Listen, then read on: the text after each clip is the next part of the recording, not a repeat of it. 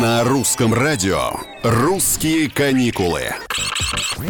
Всем привет! С вами Петр Кузнецов. Эксперты составили рейтинг лучших стран для путешествий в уходящем году. Список появился на основе отзывов миллионов туристов.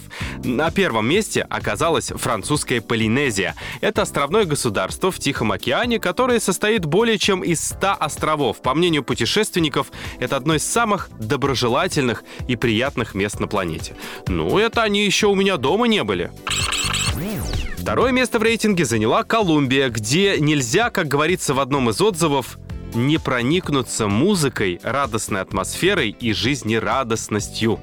По словам туристов, в этой стране, цитата еще одна, «города уступают место пышным джунглям, перемежающимися с вершинами гор, коралловыми рифами, цвета радуги и медовыми пляжами».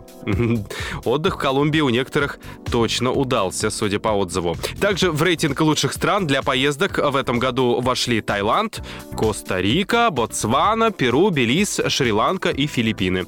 Я желаю вам в следующем году посетить хотя бы часть из всего этого многообразия и великолепия. И главное, оставайтесь с русскими каникулами. Здесь всегда тепло.